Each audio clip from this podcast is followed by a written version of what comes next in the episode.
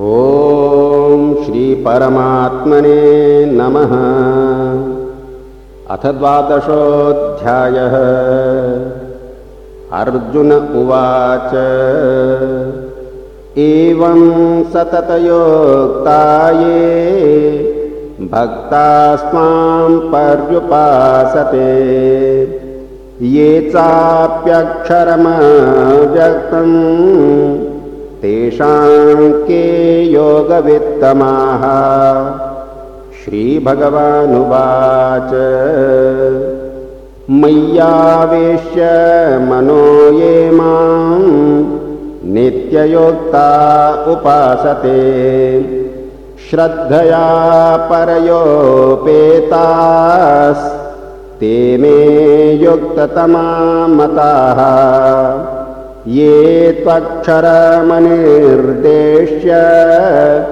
मव्यक्तं पर्युपासते।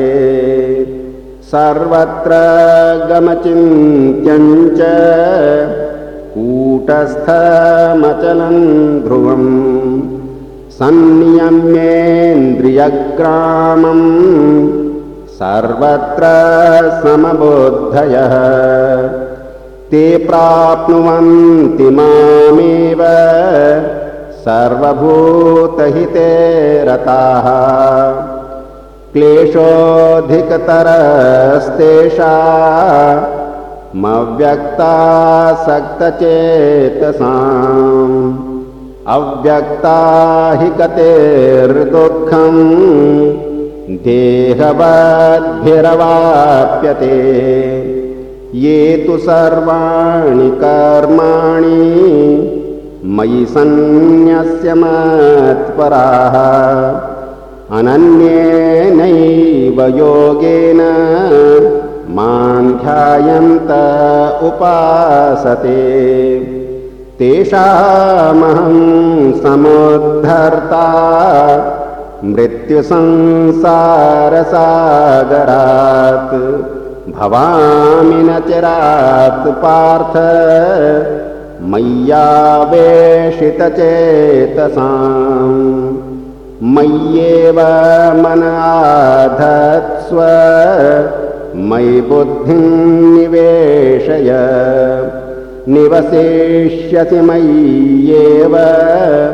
अत ऊर्ध्वन्न संशयः अथ चित्तं समाधातुं न शक्नोषि मयि स्थिरम्। अभ्यासयोगेन ततो मामिच्छातुं धनञ्जय अभ्यासेऽप्यसमर्थोऽसि मत्कर्म परमो भव मदर्थमपि कर्माणि कुर्वन् सिद्धिमवाप्स्यसि। अथैतदप्यशक्तोऽसि कर्तुं मद्योगमाश्रितः।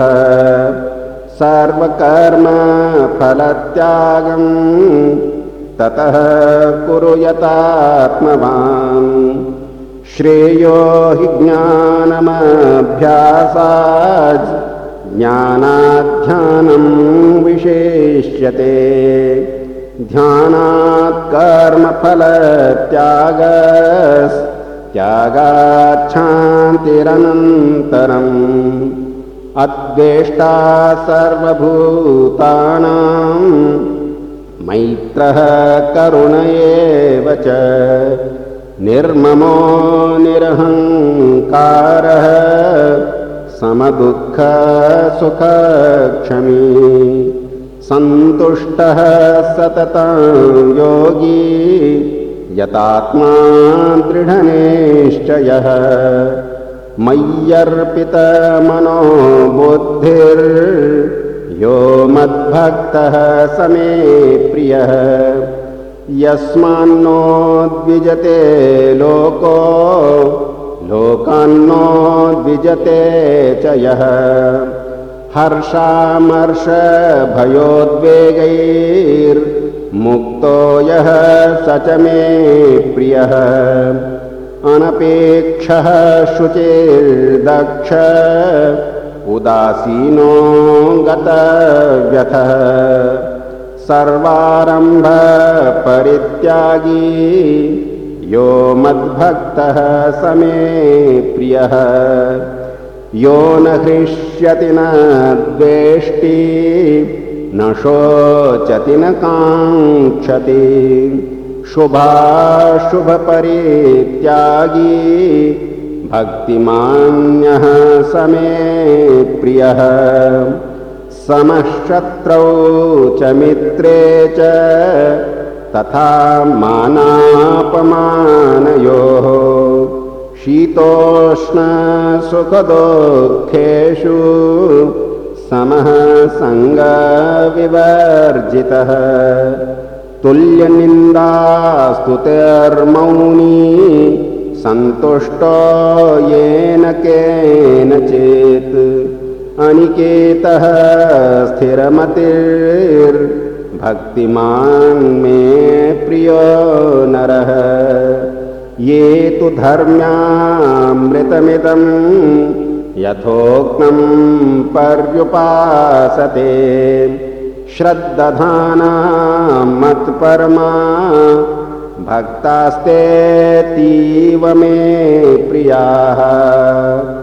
ॐ तत्सदिति श्रीमद्भगवद्गीतासूपनिषत्सु ब्रह्मविद्यायां योगशास्त्रे श्रीकृष्णार्जुनसंवादे भक्तियोगो नाम द्वादशोऽध्यायः